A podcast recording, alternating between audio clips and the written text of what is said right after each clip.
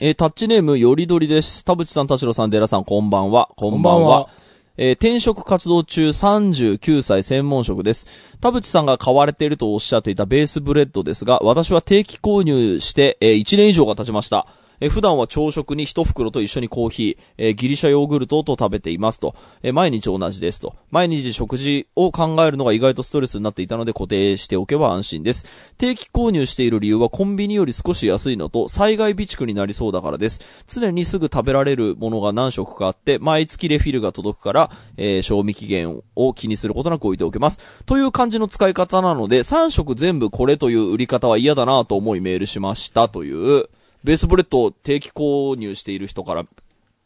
リアクションが返ってきた。うんうん。やっぱり、あの、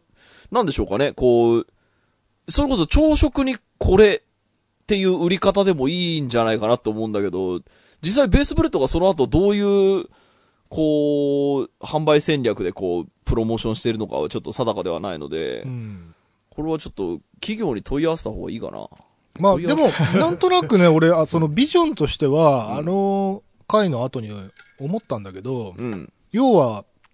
あの、なんだっけ、ノームコアみたいなことでしょ？なんかもう毎日同じ T シャツ着てれば服に選選びに困んなくて出勤できるみたいな。ああ、のこの人はそうね。うんあの概念の、えっと、その食べ物版というか、うんそれが多分ベースフードの、あの、コンセプトなんだろうから、そうね。目標、大目標としてそれなんだと思うんだよね。で、うんその小目標というか、手近な目標として朝だけ置き換えでも、うんなんか、こう、おやつ代わりでも、なんかそこはユーザーに選ばすというか、うん。でも私たちの大きなビジョンとしては、その、そ、そこですよって、これで時間も節約できて健康にもいいですよみたいな、なんかそれを言ってるだけなのかなっていう気がちょっとして、うん。なんか、まあ、ビジョンとしてこういううん。風に持っておきましょうみたいな感じなのかなってちょっとぼんやり思いました。なるほど。なんか田代さんもそういえば食ったっつってたよね。あ、食った食った。メープル味食いました。まあどう、だった、うん。ちょっとボソボソはしたけど、でも別に普通に美味しくて、これでその、なんていうの、完全栄養食みたいな、そのバランス取れてんだったらいいなと思ったんだけど、ただ、うん。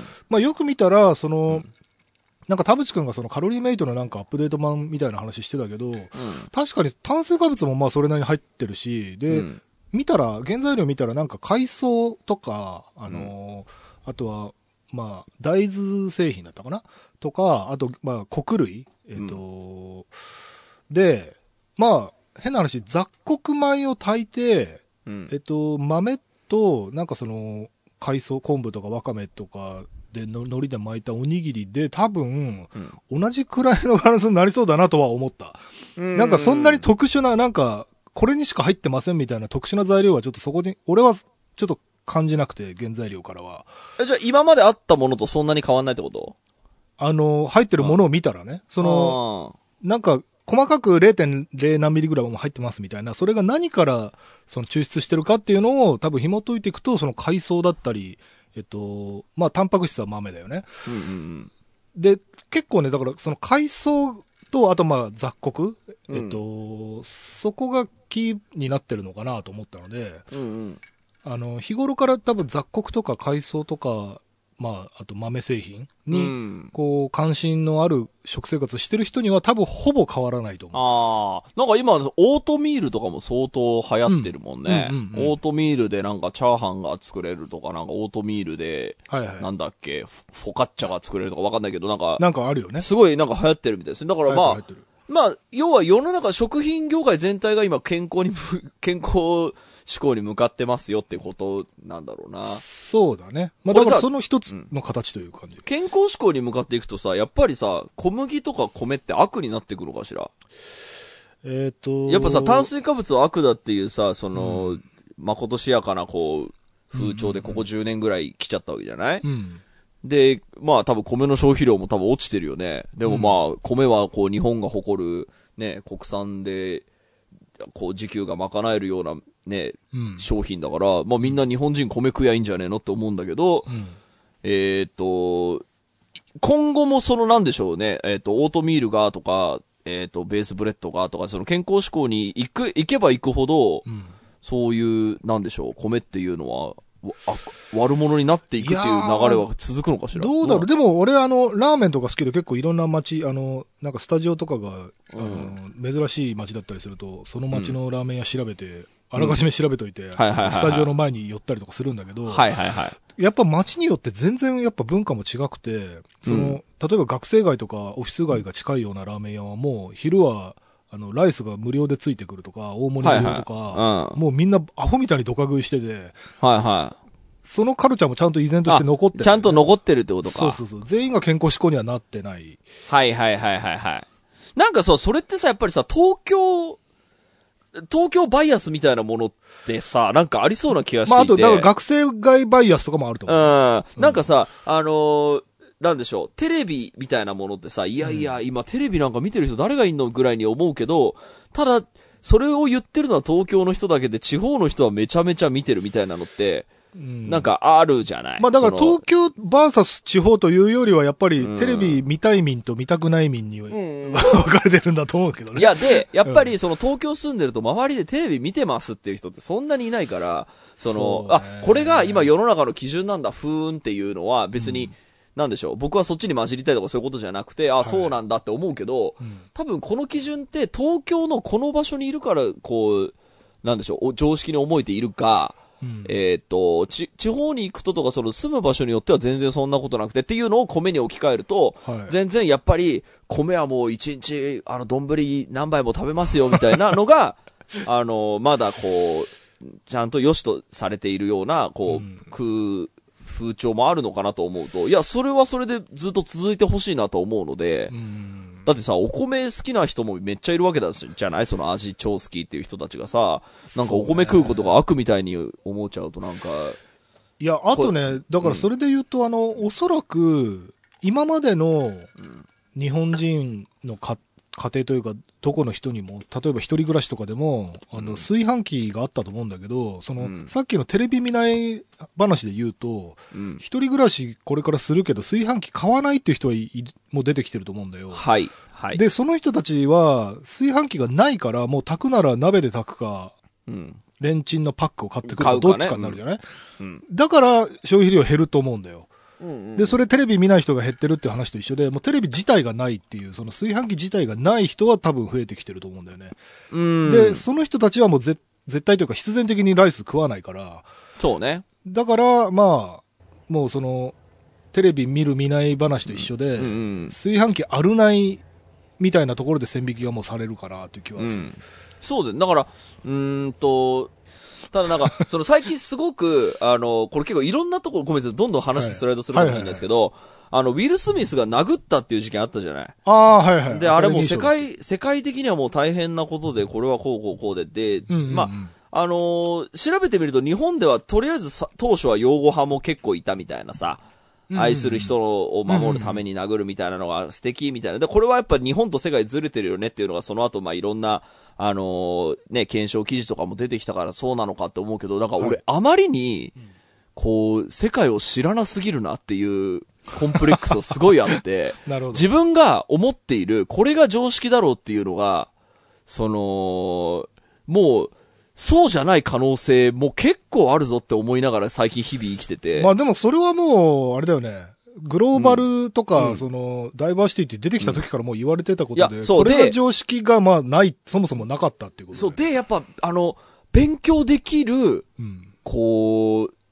マインドで入れてよかったなっていうのを本当にヒヤヒヤしながら日々過ごしてるんですよ。はいはいはいやっぱ、年取ってくるとさ、やっぱ自分の価値観がどんどん固定されてきてさ、うん。これが正しい、こ俺はこういうやり方で、その、こう仕事をやってきたみたいなのが、うん。とか、その、ひこう、こういうマインドで、その、なんだろう、こう善悪を決めてきたみたいなのが、はい。えっ、と、そっか、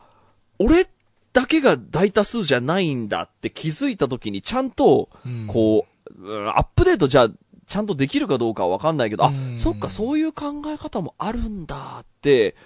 あの、最近ね、結構俺、結構な頻度で思うことがあって、はい。あ、これって、やっぱダメなんだ。俺別にいいと思ってたけど、みたいなのが、うん。結構あって、今後、これずっとあんだろうなって覚悟しながら最近生きてる。いや、結構それ、うんその今の話、しょっぱなからちょっと、なんか結構確信をついてるというか、俺今ね、くしくも、さっきのベースフードの話につながるなと思って、うんこれって決めれば、もう考えなくていいんだっていう思考放棄って、やっぱやべえんだなって今思った。ええ田淵君の話そうね。そうね。で、結局、その、今、田淵君が言ってた話って、サバイバルのテンプレート化ってことだと思うんだよね。うん、で、これやっとけばいい曲書けるとか、これやっとけばうん生きていけるみ、うん生き抜けるみたいなね、うん生き残れるとか、うんでもそれが多分ある日、うん。あの、なんか、古くなってというか、うん。時代とか世界にマッチしなくなって、うん。え、田淵おじいちゃん大丈夫？そんなこと言ってみたいな、なんか大炎上とか、その、そうなの。になる可能性はあるなと思って。でもそれって結局その、なんだろう、朝ごはんはこれって決めちゃえばもう考えなくていいんだって話と一緒で、うん。なんだろう、例えば批判を受けたらこう返せばいいんだとか、うんあの、困ったらこう対処すればいいんだみたいに、勝ち技を決めちゃってることによって、うん。それ以外のことに思考を巡らさないってことだから、いや、そうなのよ。危ないことだよね、それは。危ないことなのよ。思考停止だよね。そうなのよ。いや、だからベースブレッドに関してはやっぱその、いや、そう、さっきちょっと話したけど、そのほら、あの、ノームコアみたいに、あの、どっかの経営者がね、あの、必ずジーパンと、あの、T シャツに決めてますみたいな、それはいいんだよ。自分が望んで選んだものだから。だから、ベースブレッドももちろんそれを望んでる人が望んで手に入れるのはいいんだけど、そう、だから、やっぱ最近は、あくまで僕はこう思いますけどね、っていう。スタンスで全部の物事を考えようとしていて、はい。で、それは、あの、正直、あの、カリスマにはなれないような気がするんですよね。あの、みんなを先導して旗振って、うん。こう、歴史を変えるみたいな、これが正しいんだろうっつって、そうだそうだ田淵っていうはい。ような存在には、あの、なれない気がしているんですけど、はいまあ別になり、なりたくて生きてるわけじゃないんであれなんですけど、あのーなんでしょう。やっぱあんま言いたくないですね。これが正しいんだっていうのは、うんあくまで俺から見たら正しいだけであるのでっていうのを、なんかね、そのマインドで結構最近いろいろあれこれを考えていて、うん。まあこれはちょっと、タッチリデューでも頻繁に出てくるあのテーマだと思うので、あれなんですけど、ちょっとベースブレッドの話から、こういろいろ飛躍ししすぎましたね。面白いわ。うん面白いですね。すいません、今週も始めます。はい。田代智和と、田淵智也のタッチレディオ。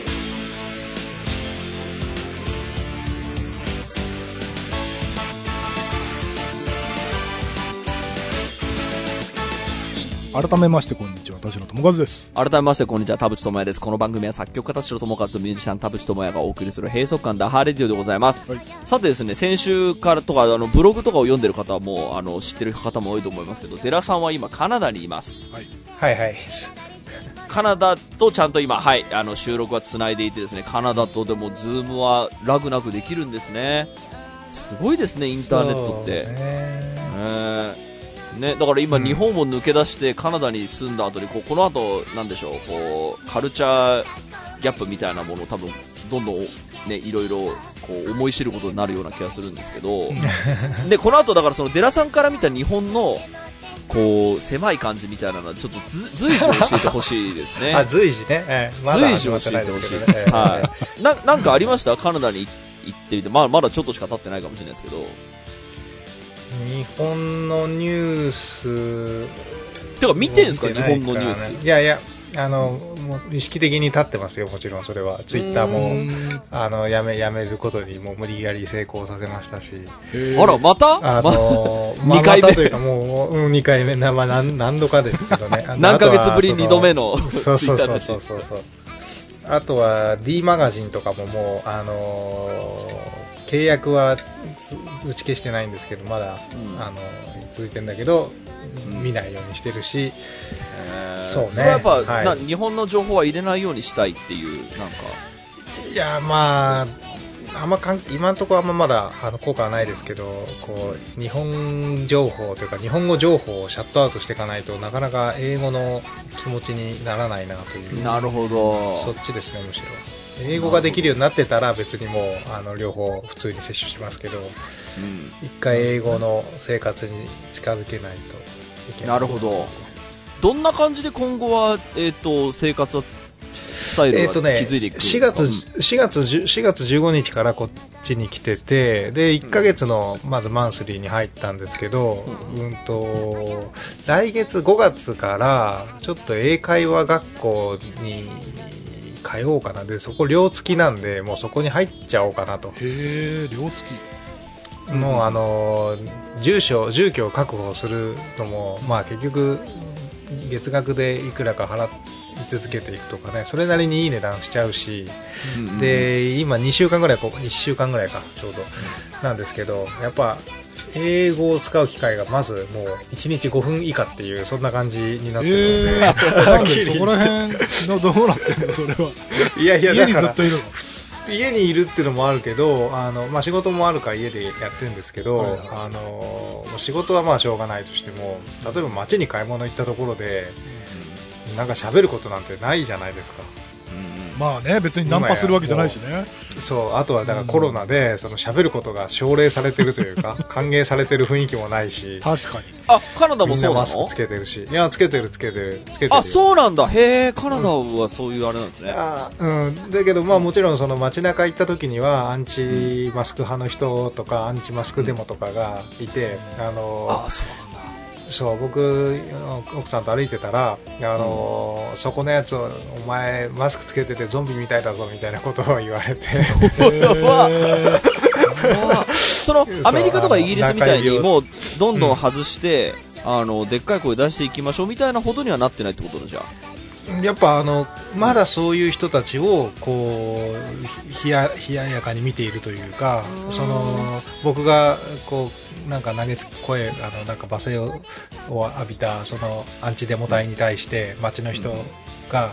えー、と中指を立ててましたし。なるほどね。両方の勢力がいるわけね。そうそうそう、まあ、拮抗というよりやっぱりあのあ変わった人がいるなどうしようかなあの人はあみたいな感じで見てる雰囲気、うんでもそれあはもしかしたら逆転する可能性は全然普通にあるんでしょうけど。まあ、ね、だまあ、少なくともその国の、えっ、と、政策としてはまだ、そっち側というか、そうそう、慎重派。ぐらいも確か、うん、6月ぐらいまでは公共交通機関はマスクを義務化続けますみたいなニュースもやってたと思いまあます。そうですよね。やっぱこう、マスク外したとか、軒並み失敗してるから、なん、なんでしょうかね。まあしょうが、しょうがないと言いますか、あの、なんでしょう。ままあアメリカもイギリスもね、まあ死者は増えるけど、まあもうそういうことにしましょうみたいな感じに、ね。多分なってるでしょうから、なんでしょうね。その、まあ、日本に住んでるとなんでしょうかね。こ、この。まあ別にマスク外さなくてもいいんじゃない？っていう感じに、なりつつあるんで、これはさっきの話で言うとね、その世界基準的にどうなんじゃろうなとも思ったりするので、やっぱ今のそのカナダのデータは結構聞いてみないとわからなかったことだから結構学びになるな。これちなみに、あの、今は話変わるけど、デラさんのこの Zoom 画面の背景でずっと流れてる映像が、これが動いてるはいはいカナダ。です、カナダです。これ、あの、今日、えっ、と、近くのスーパーに、ショッピングモールに行って、帰りに、うんあの、バスに乗って帰ってきた時の、うん公共交通機関に乗って帰ってきた時の車窓です。車窓を背景に使ってんの、あ、そうです、そうです。おしゃれそうね。一瞬さっきの日用品っていうなんか店が見えた。うんえ、日用品？漢字で日用品って書いてあグアムみたいじゃん。ああのね、ちょちょうど、あの、いリトルチャイナタウンみたいな、る。ああー、はいはいはい。えー、そうなんそういうとこ通だっ。たんで。いやでもなんか建物とかもおしゃれだし、なんか良さそうなえー街がねちょっと本当に、世界から見見た日本をちょっと常に教えてくださいよ。ちょっとね、アップデートしていきたいんだあのもうちょっと、え、いやいや、わかりますけど、もうちょっと日本から目をそらさせてください、僕は。あ、そうか。しじゃあ、ばらく日その、本のことは。こうやって日え本語をキャッキャ喋るような時は、その、立ちリでの収録の時ぐらいになってくるのかな。えーうん、できればね、一日数時間にとどめたいので、はい。でも仕まあ事も日本のクあライアントとやったりとかしちゃってる。あそうです、そうです。そそううなんですだから結局仕事とタッチレディオが日本語メインだからそれ以外をなるべく英語にしないとそうそうそう、本当そうなんですよ。街を出よう、街に出よ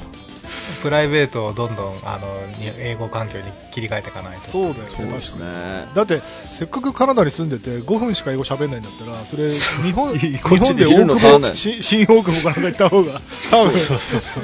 本当そうですよ。ズームで飲めるし、その、別そうそうにそうカナダにいる意味とは、みたいになりそうそうそうなりかねそうそうそうそうそうそう。そうなんですよ。なるほどいや、ちょっとでもカナダに移り住んだからには、その、移り住んでるなりの、こう、ことを、こう、ね、僕たちに報告してほしいですし、そうね、ちょっとまあ、ね。ああのそうそういう意味だと、まあ、僕もあのは映像作家の端くれではあるので、えっと今日こうやって撮ってきたらそれなりに楽しかったんですよ。うんうん。で、まあ、いいつもねカメラ持ち歩いてはいるんですけどなんか、あのと撮るときにあここのシーンどこで使うんだろうなって言ってあのなんだろうなしどうしても編集のことがよぎってああただだらだら撮るのがね。だらだら撮るのがなかなかねあのし職業柄できできないというかあの普段の仕事の環境だと撮れば撮るほど後で大変っていうそういう そうそうそうそう。そうそれがあのにじあの染みついちゃっているのがああるなと思って今日はもう諦めてひたすら回すっていううん。あ、いいですね。風にしたらそうそれは逆に言うとこういうなんかあのただ風景っていうかねいやでもいいいなんかおしゃれな街だすごい綺麗めちゃめちゃいい。なんかそういうこう、動画はあんま長く回してはいけないみたいなのをリハビリして徐々に、あれ動画を長く回すの楽しいなってなるっていうのは俺結構ね、最近そうそうそう、あの、ちょっと経験してることが、ちょっとごめんなさい。本編でちょっとそれ話しません。あはい今週も30分間あなたの閉塞感を、ダハタッチ。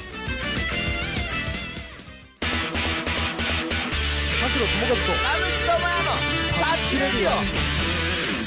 ちょっとごめんなさい。急に今思い立ったんでその話していいですか、うん。うん。やっぱ物事にはリハビリさえすれば戻れるっていううん。ことを最近感じているんですよ。うん。あのですね、漫画にせ、私で言うと漫画にせよ、えっと、アニメにせよですね、ちょっと、す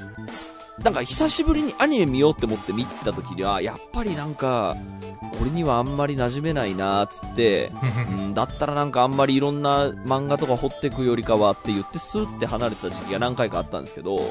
なんかこの間、ままあ、最近あの、僕ね、Kindle 買ったんです、ついに。端末を。うんで、これ Kindle についてもちょっと後で聞きたいことあるんですけど、あの Kindle 買って、えーっと、で、最近なんでしょう。えーっと、ちょっととある本を読んで、あ、前言ったあれだ。あの、佐々木さんのですね、読む力っていう本を読んだ時に、えーっと、こう、あの、集中力がないあなたはこうやってやればマルチタスクになれるっていうのが指南書として書いてあって、あの、それはな、なん、なんかっていうと、じゅ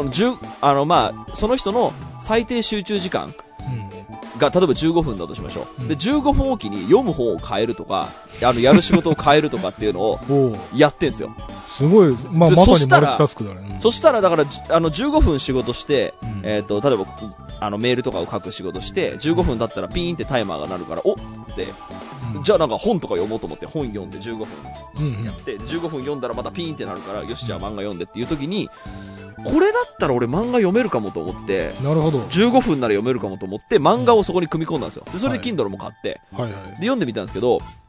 なんか、さっき言ったそのリハビリ的にずっとやってると、うん。ちょっと楽しめてきている自分がいいてですね、なるほど。これがね、すごい俺気づきになっていて、なんか、なんでしょうかね、その、さっきその寺さんが言った、あの、そういえば動画って、長く回しちゃいけないことなかったなっていうのに気づくまで ちょっと時間かかるんですよね。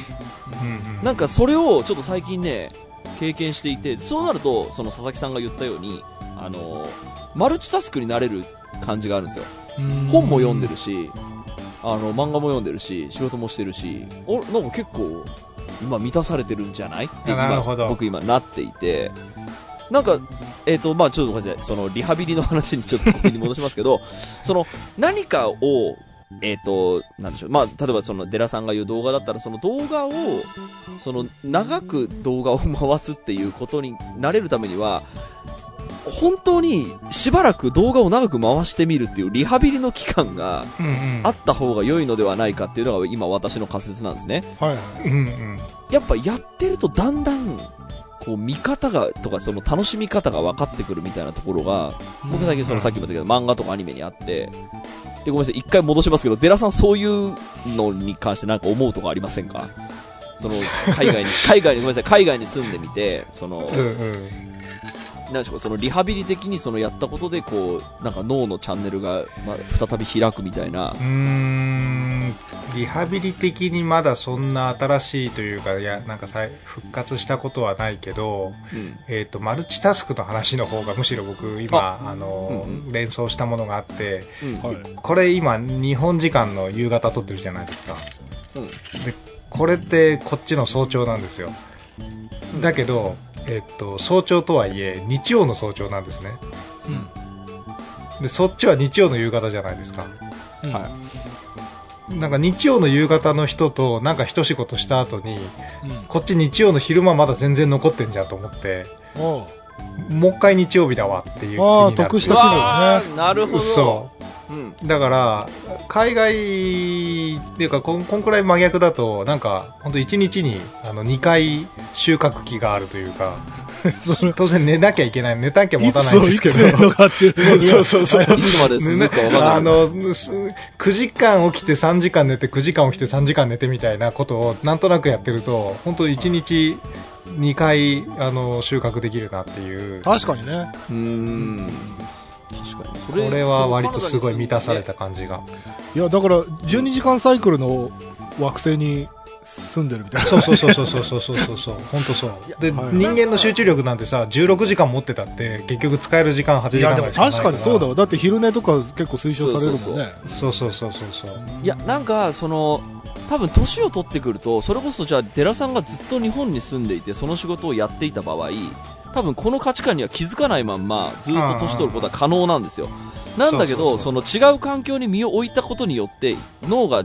チャンネルが開くことがあるっていうのってそれさっきの私のあの、あ、えーと。ひ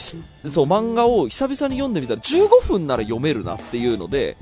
でやって読み進めてみるとあなんか15分だけ漫画読みたいかもっていうマインドになってくるんですよ。うん。その日々やってると。だからそのなんでしょう本だけを読む1日じゃなくてあれ？この15分漫画読んでもいいかもっていうのってそのその環境に身を置いてみて初めてこう脳のチャンネルが開く感じがあってでその漫画ってあの読んだ人生と読まない人生どっちが面白いんですかっていうと絶対読んだ方が面白いわけじゃない？だからうん。うん。その年を取ってあ俺は漫画とかアニメってあんまりちょっと肌に合わなくなったからって言って切っちゃうのは絶対もったいないんだけど、ただどうしてもその1日の可処分時間とかを考えた時にそっちにやっぱ割いちゃうので、えーっと読む時間なくなりますよねっていうので切り捨ててしまうのは結構容易だなと思っていたさなかなんかなるべくいろんなことを経験ししても、えーっとなんだろう自分のこう人生の楽しさが減るってことは、まあ、絶対ないだろうなっていうのにちょっと最近気づいているのでで言うとやっぱその新しいことをちょっとでもこう入れとくみたいなその期間が、えっと、リハビリとしてちゃんと達成されればその全然普段触れてない文化でも楽しめる時が絶対来るって思うとっていうような感じで最近私人生を生きています。なんか全然違う。でかい話。田代さんどうどうですか？いやでもなんか今の話聞いてて俺思ったのがなんか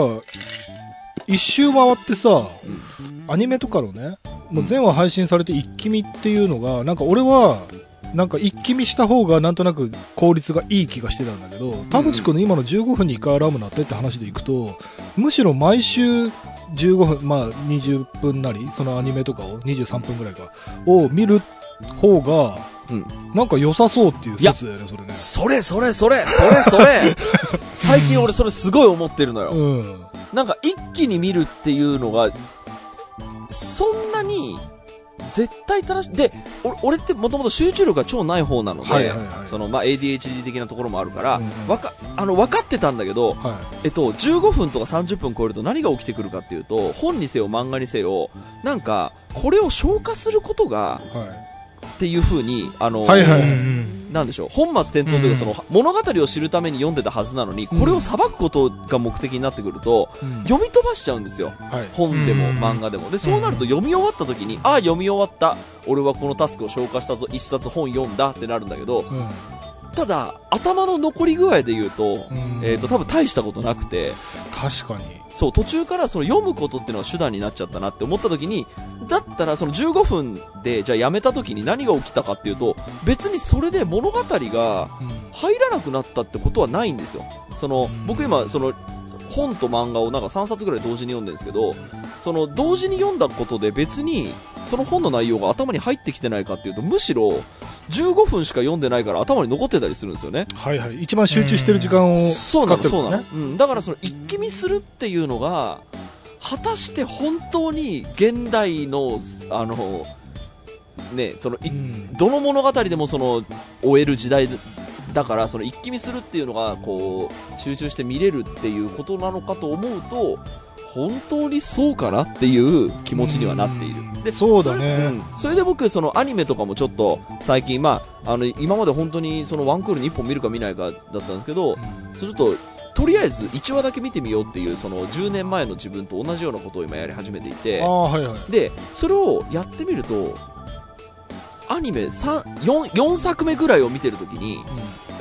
だからリハビリが済んだ気持ちになってくるんですよ。うんうんうん。うまく言えるかな？その、最初はなんか、なんでしょう、あのーまあちょっと、なんでしょう、これ1日のうち30分だったらちょっと再生してみようかなと思って飲みながら見て、ふんふん、と思ってる、まあ来週どうなるんだろうと思って、えっ、と、まあ見てみるんですけど、4本目ぐらいみ、ぐらい見たときに、あ、なんか、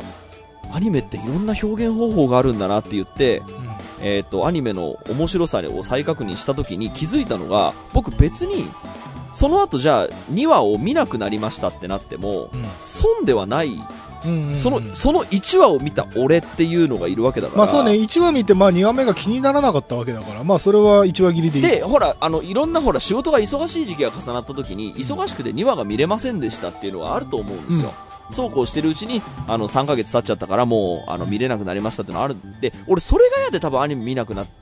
たところあると思うんですよ。どうせ最終話まで見れないしなっていう、はいで、なんかその、期待して見てても3話でつまんなくなったら、この3話って無駄だったのかもって、俺以前タッチリでも言った気がするんですけど、いや、そんなことなくて、そんなことないよ。1話を見てたっていうことで結構学びあるよなっていうのに最近ちょっと戻ってきています。あるある。いいね。その体験至上主義というかね。そうなの、そうなの、そそうなの。だから食い物とかでもあるよ。うんなんかその、うんた食べログで点が低いからっつってさ、行かなければさ、そこが美味しいかまずいか分からなくて、で、結局結果的に行ったら行ったでさ、いや全然うまいじゃんって、何あのネットの評価、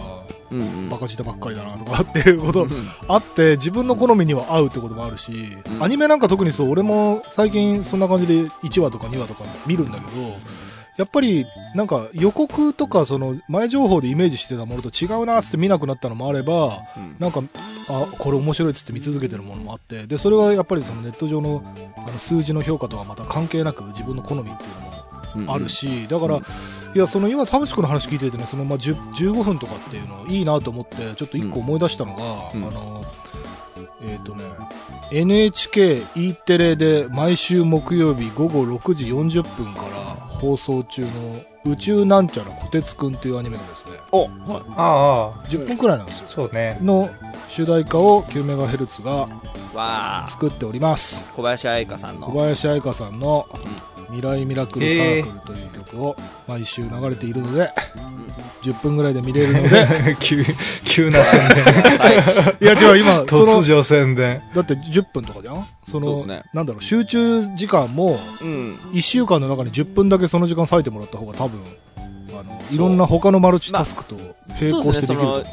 それぞれ多分好みの、その、なんでしょう、エンタメの享受の仕方は多分あると思うんですけど、うんうんうんあの、朝ドラウォッチャーの人もね、多分同じこと言ってるんですよ。はいはいはい。朝ドラウォッチャーの人って、その、最近の朝ドラって土曜日にあの、総集編やってるんですけど、うん総集編じゃダメなんですって。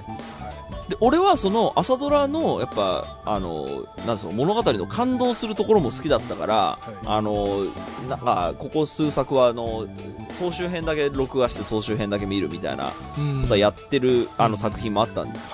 い。ですよ。で、多分時間的にその忙しいのもあるので、毎日は多分見てないんですね。月から金の、その15分のやつは。だ、だけど、その朝ドラウォッチャーの人ってそういうことじゃないんですって。ま一日、ね。一日15分見るというこの行為が人生なのだみたいな感じのことをなんか、いや、かるよ。わかるかる。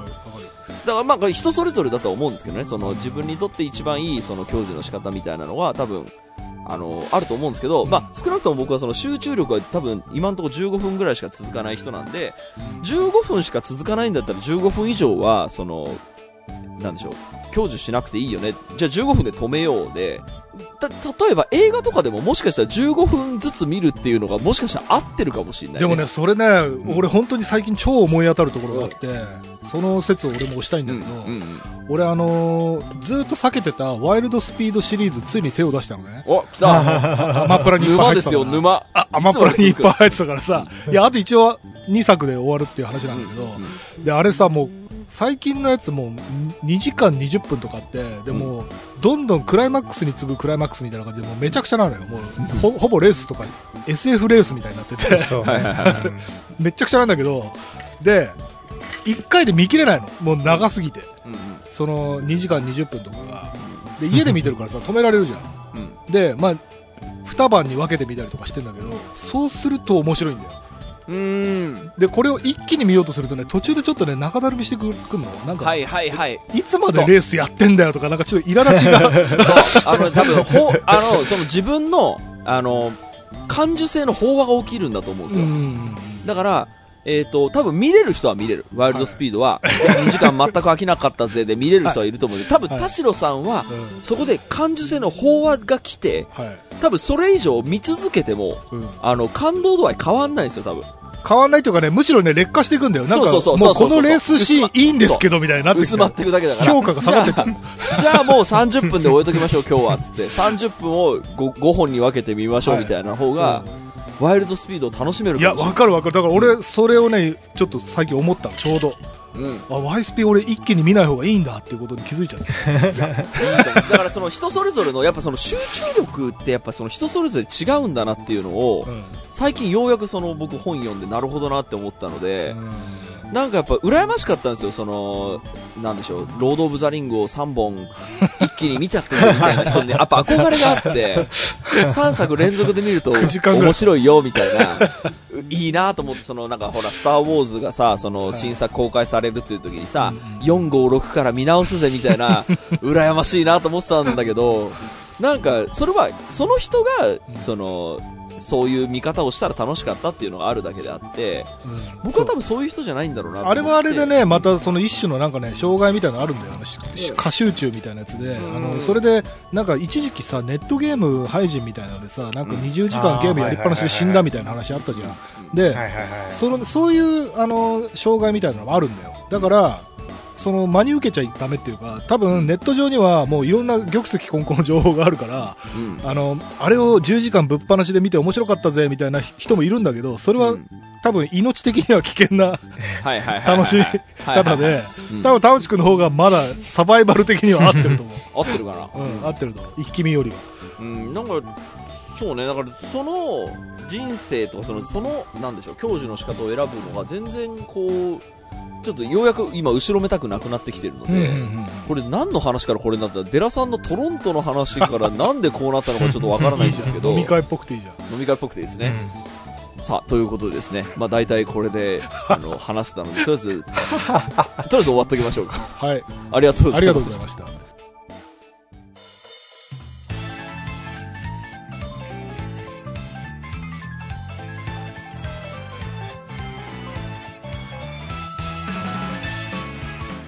エンディングのお時間でございます。今週もありがとうございました。した番組のご意見、ご感想をブログのメールフォームよりお寄せください。タッチ二人に話してもらいたいこと大募集でございます。えー、e メールアドレスはタッチレディオアットマーク Gmail.com、tacchiradio アットマーク Gmail.com でございます。オフィシャルツイッターの方もぜひチェックでしてくださいということでですね。うーん、タッチレディオらしい。横滑りが多かったですね滑りがすごかったんですけど、これはあの、どうなんですかね、先週、小野塚さんが言っていた、あの、最近面白い、今は全然面白いよって言ってた範疇に入ってるのかどうか。わからないどうでしたか、寺さん。ちょっと今日の放送大丈夫でしたか？ちょっと。大丈夫。いや、まあ、あなんか最近もう本当になんか、かその飲み会もね、少なくなったせいか、いはいなんかタッチレディオの場がやっぱ楽しい飲み楽しいのの、と思って、あの、捉えてやってる自分もいて ちょ、っと破綻しても、ええそう。これは内輪受けのリスクもあるわけで、どう、どう、どうでしたか？そう。そうですね、今日は、なんですか、本当いつもより早い時間の上に、しかも今日2本しか取らないっていう話の割には、あの破綻具合が4本目に近いというか、でもま確かにねあ、あの、それぐらい早くこう、加速ができるようになったというかね、えーいきなりフルスロットルに 入れるようになったっていう。めちゃくちゃありがとうございます。あ、そう。ワイルドスピード Kindle の、じゃないです Kindle の話を聞きたいの。あそうね Kindle Kindle 買ったのよ、はい端末を。はいうんあのさ、Kindle ってあんなに端末の操作スピードって遅いんですかもたもたしてますよね、あの、ペーめジめくりとか、ね。ちゃめちゃ遅くないですかあれ？で、うんページめくるのは大丈夫なんですけど、あの、買ったやつをダウンロードするとか、あの、ホームからライブラリーにこう、タッチして移行するとかさ、うん。嘘みたいに遅いのはあれは仕様なんですか？えーっとね、まあもちろんモデルには多分よると思って、結局中身のメモリのあれの数によるか。そっか。らあのーで、俺、俺が買ったのはその純正なのだと俺は信じてるんですけど、違う可能性がある？いや純正でもあのランクがあってあの要は i- iPad Pro と iPad mini と iPad ノーマルとみたいな話であのなな値段によるんですけどだから僕やっぱりあの結局 Kindle 持ってたけど iPad に戻したんですよねあースカイのそっか。あれか、そう。か。でだから電子書籍の中でも、Kindle こそ思考ってわけじゃなくて iPad があったり、まあ iPhone で読む人もいるし。そうそう、うん、だからあのやっぱキビキビ動かないと嫌だなっていうので iPad に戻した。ただ昔の僕のあ Kindle はあの液晶で、えーっと結局なんですか出力方式がまた全然普段普通の液晶と違う e リンクってやつなんで、e インクか。なんで、えー表示し描描写速度が遅いっていう話とさっきのホームボタンに戻った時押した時に戻るのが遅いってまた別の話ではあるんですけどうんうん。結局、あのー高価な Kindle として iPad を使っています僕はなるほど。いや、結構、なんかちゃんと最新のやつを買ったつもりだったんですけど、なんか、あれ、こんなに遅いのって思って、これ俺がパチモンつかまされたのかと思ってヒヤヒヤしてるんですけど、ただ、えっ、と、その、えっ、と、なんでしょう、これが良かったのか悪かったのかわかんないですけど、あの、電子書籍のね、アレルギーはもう、本当に、多分、開始2分とかでなくなりましたね。ああ、じゃあよかった。へーぜ全然ないです。あの、漫画読むにせよ、本読むにせよ、うんえーっ、と、何にも抵抗ないし、あの、目で見ててなんでしょう。こう、えーこれは紙の方がいいなっていうのはもう全然ないですね。うんうんうんで、おまけにあのなんでしょうね、えーっ、と、本とかを読んでるときあの、付箋挟むのが楽なんですね。あの、付箋を。なんか上からあのチェックボタンみたいなのがあって。ね。はいはいこれはまあ、付箋紙貼るのとあんまりエネルギー変わんないから、あ、うんうん。全然なんでしょう、こう、10年前に、いや、俺は紙の紙の方がいいなとか言ってた自分とは何だったのかとはちょっと思ってはいますが。うん田代さんって電子書籍読むんだっけ？ちょっとたまにって感じかな。あの、アマプラとかでさ、こう、無料枠のなんかいろいろ書籍も読めるやつが、はいはいはいはい。ちょっとチラ見したりしてるけど、でも俺はその端末まで買ってないから、まあ、あの、寝る前とかにちょっと布団の中でうん、うん。iPhone のその画面のサイズだから、まあちょっとチラッと、それこそさっきの田淵君のあの、マルチタスクの話じゃないけど、うん。眠気が来るまでの、うん。あ、なんかはいはい。20分ぐらい、ちょっと、何十ページか読んでみたいな。うん、僕もだからそのマルチタスク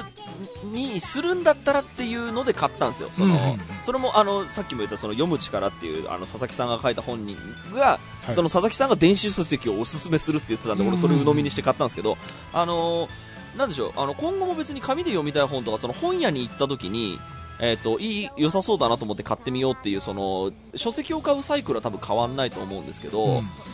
えーっとまあ、これぐらいだったら別に電子でいいかっていうその漫画とかでいうとその全巻もう出てるみたいなやつとかだったら、ううーんまあ今から紙で買わなくてもなみたいなところもあったりするので、漫画に関しては全然電子でいいなとは思っていてででかといってじゃあその紙のその本とかその紙の漫画を買う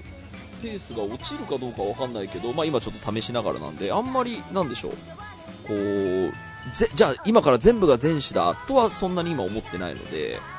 なんかまあそれでうまくなんでしょうマルチタスクもできておまけにそのなんでしょうかねいろんなそのエンタメを享受できればよりクオリティライフが上がるぜってちょっとワクワクしながら今電子書籍を試しているのでうん。また話しますね、でもあのなんでしょう多分 Kindle の多分いいところって画面がね多分そんなにあの高校と照ってないっていう、はい。あの目にねね。あんまり辛くないので多分それをこうなんでしょう第一にした端末なのかなと思いながら読んではいるので、あの悪いあのいいところも多いです、うん。はい。ということで今週はここまで。破綻してたかな今週。いや、横滑り会。横滑り会ね。はい、はい。はい、お相手は田代智和と。田淵智也でした。また来週。